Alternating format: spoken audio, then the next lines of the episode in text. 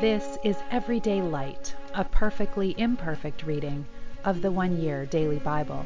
I'm Molly, a fellow pilgrim on the road to the kingdom, and it is a joy to have you traveling this journey with me, with the Word of God as a lamp to our feet and a light to our path.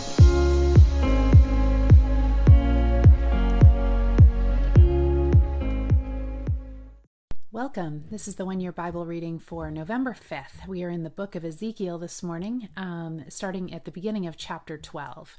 And both Ezekiel and um, our re- reading in Hebrews today really challenged me to dig deeper. So I'm going to share a little bit of commentary as we go along the way together today.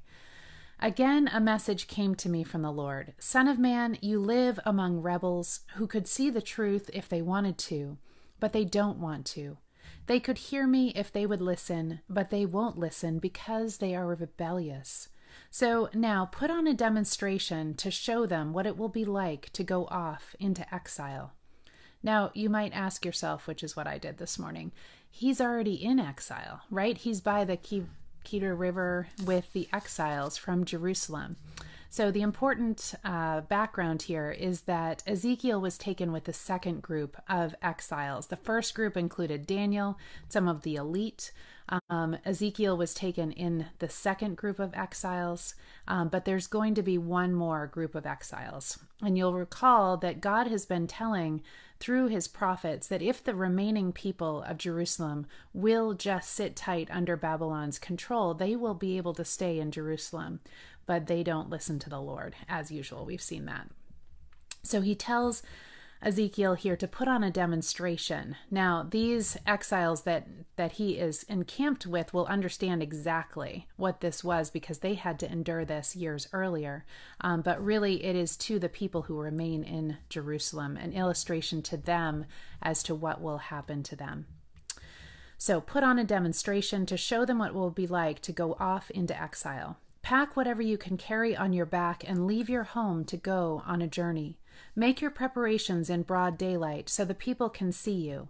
Perhaps they will even yet consider what this means, even though they are such rebels. Bring your baggage outside during the day so they can watch you.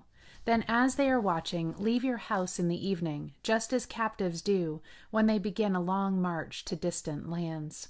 Dig a hole through the wall while they are watching and carry your possessions out through it.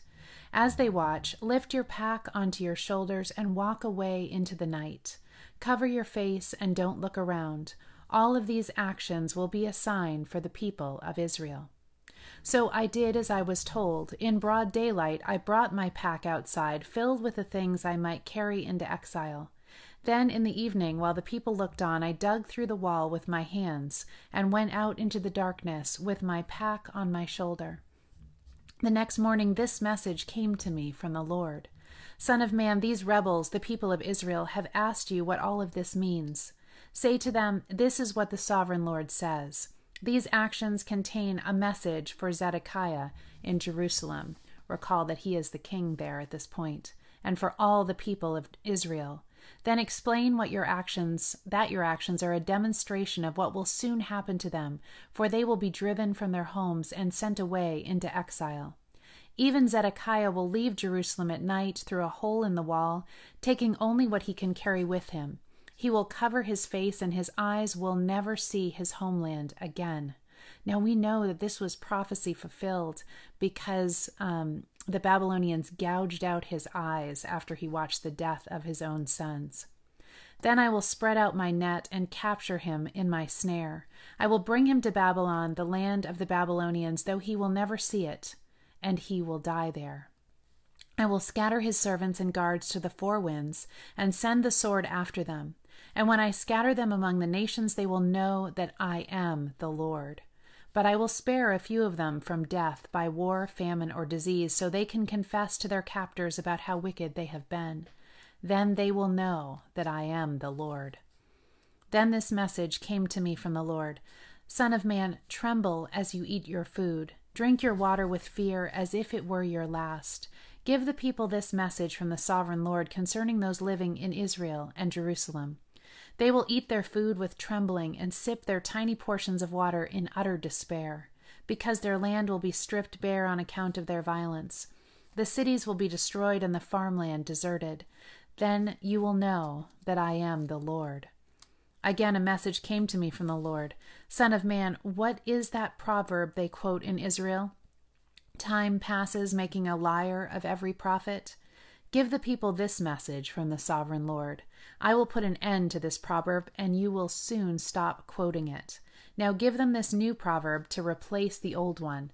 The time has come for every prophecy to be fulfilled. Then you will see what becomes of all the false visions and misleading predictions about peace in Jerusalem. For I am the Lord. What I threaten always happens. There will be no more delays, you rebels of Israel. I will fulfill my threat of destruction in your own lifetime, says the sovereign Lord. Then this message came to me from the Lord Son of man, the people of Israel are saying his visions won't come true for a long, long time. Therefore, give them this message from the sovereign Lord no more delay. I will now do everything I have threatened. I, the sovereign Lord, have spoken. Then this message came to me from the Lord Son of man, speak against the false prophets of Israel who are inventing their own prophecies. Tell them to listen to the word of the Lord. This is what the sovereign Lord says Destruction is certain for the false prophets who are following their own imaginations and have seen nothing at all. O people of Israel, these prophets of yours are like jackals digging around in the ruins. They have done nothing to strengthen the breaks in the walls around the nations. They have not helped it to stand firm in battle on the day of the Lord. Instead, they have lied and said, My message is from the Lord, even though the Lord never sent them. And yet they expect Him to fulfill their prophecies? Can your visions be anything but false if you claim this message is from the Lord when I have not even spoken to you? Therefore, this is what the sovereign Lord says Because what you say is false and your visions are a lie, I will stand against you, says the sovereign Lord. I will raise my fist against all the lying prophets, and they will be banished from the community of Israel. I will blot their names from Israel's record books, and they will never again see their own land. Then you will know that I am the sovereign Lord. These evil prophets deceive my people by saying, All is peaceful, when there is no peace at all. It's as if the people have built a flimsy wall, and these prophets are trying to hold it together by covering it with whitewash. Tell these whitewashers that their wall will soon fall down. A heavy rainstorm will undermine it. A great hailstone and mighty winds will knock it down. And when the wall falls, the people will cry out, Where is? Whoa. Speaking of falling down. Okay. Thank you for that illustration, Lord. Um, where is the whitewash you applied? Therefore, this is what the sovereign Lord says I will sweep away your whitewashed wall with a storm of indignation, with a great flood of anger, and with hailstones of fury. I will break down your wall right to the foundation, and when it falls, it will crush you. Then you will know that I am the Lord. At last, my anger against the wall and those who covered it with whitewash will be satisfied. Then I will say to you, The wall and those who whitewashed it are both gone. They were lying prophets who claimed peace would come to Jerusalem when there was no peace. I, the sovereign Lord, have spoken. Now, Son of Man, speak out against the women who prophesy from their own imaginations. This is what the sovereign Lord says Destruction is certain for you women who are ensnaring the souls of my people, both young and old alike. You tie magic charms on their wrists, and you furnish them with magic veils. Do you think you can trap others without bringing destruction on yourselves? You turn my people away from me for a few handfuls of barley or a piece of bread. By lying to my people who love to listen to lies, you kill those who should not die, and you promise life to those who should not live. And so the sovereign Lord says, I am against all your magic charms which you, you use to ensnare my people like birds. I will tear them from your arms, setting my people free like birds set free from a cage. I will tear off the magic veils and save my people from your grasp. They will no longer be your victims. Then you will know that I am the Lord. You have discouraged the righteous with your lies, when I didn't want them to suffer grief, and you have encouraged the wicked by promising them life, even though they continue in their sins. But you will no longer talk of seeing visions that you never saw, nor will you practice your magic. For I will rescue my people from your grasp. Then you will know that I am the Lord. Then some of the leaders of Israel visited me, and while they were there, this message came to me from the Lord Son of man, these leaders have set up idols in their hearts. They have embraced things that lead them into sin. Why should I let them ask me anything? Give them this message from the sovereign Lord I, the Lord, will punish the people of Israel who set up idols in their hearts so they fall into sin and then come to a prophet asking for help. I will do this to capture the minds and hearts of all my people who have turned from me to worship their detestable idols. Therefore, give the people of Israel this message from the sovereign Lord Repent and turn away from your idols, and stop all your loathsome practices. I, the Lord, will punish all those, both Israelites and foreigners, who reject me and set up idols in their hearts, so they fall into sin, and who then come to a prophet asking for my advice. I will turn against such people and make a terrible example of them, destroying them. Then you will know that I am the Lord. And if a prophet is deceived and gives a message anyways, it is because I, the Lord, have deceived that prophet. I will stand against such prophets and cut them off from the community of Israel. False prophets and hip- hypocrites, evil people who claim to want my advice, will all be punished for their sins. In this way, the people of Israel will learn not to stray from me, polluting themselves with sin. They will be my people, and I will be their God, says the sovereign Lord. Hebrews chapter 7. So, we've been talking about Christ as uh, a priest in the line of Melchizedek. So, we're going to hear more about Melchizedek. And I did some research on him this morning because he's a confusing character. We'll hear first what the author of Hebrews says. This Melchizedek was king of the city of Salem. Now, importantly, that is the same city as Jerusalem, and also a priest of most of God Most High.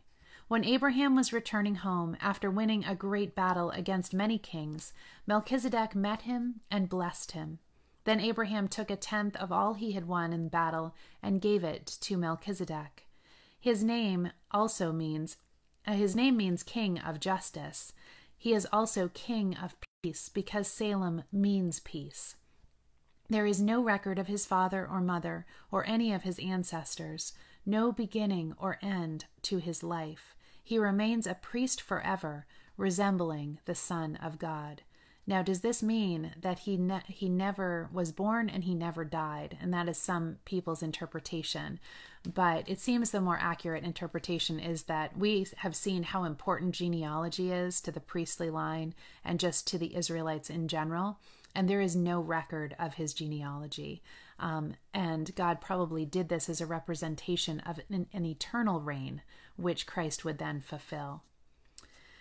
Consider then how this Melchizedek, how great this Melchizedek was. Even Abraham, the great patriarch of Israel, recognized how great Melchizedek was by giving him a tenth of what he had taken in battle. Now, the priests who are descendants of Levi are commanded in the law of Moses to collect a tithe from all the people, even though they are their own relatives. But Melchizedek, who was not even related to Levi, collected a tenth from Abraham. And Melchizedek placed a blessing upon Abraham, the one who had already received the promises of God. And without question, the person who has the power to bless is always greater than the person who is blessed. In the case of Jewish priests, tithes are paid to men who will die, but Melchizedek is greater than they are because we are told he lives on. And again, remember that with the genealogy. In addition, we might even say that Levi's descendants, the ones who collect the tithe, paid a tithe to Melchizedek through their ancestor Abraham. For although Levi wasn't born yet, the seed from which he came was in Abraham's loins when Melchizedek collected the tithe from him.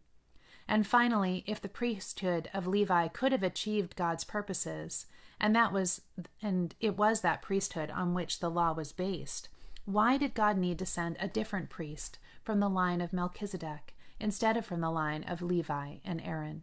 And when the priesthood is changed, the law must also be changed to permit it. For the one we are talking about belongs to a different tribe, whose members do not serve at the altar. What I mean is, our Lord came from the tribe of G- Judah, and Moses never mentioned Judah in connection with the priesthood. The change in God's law is even more evident from the fact that a different priest, who is like Melchizedek, has now come.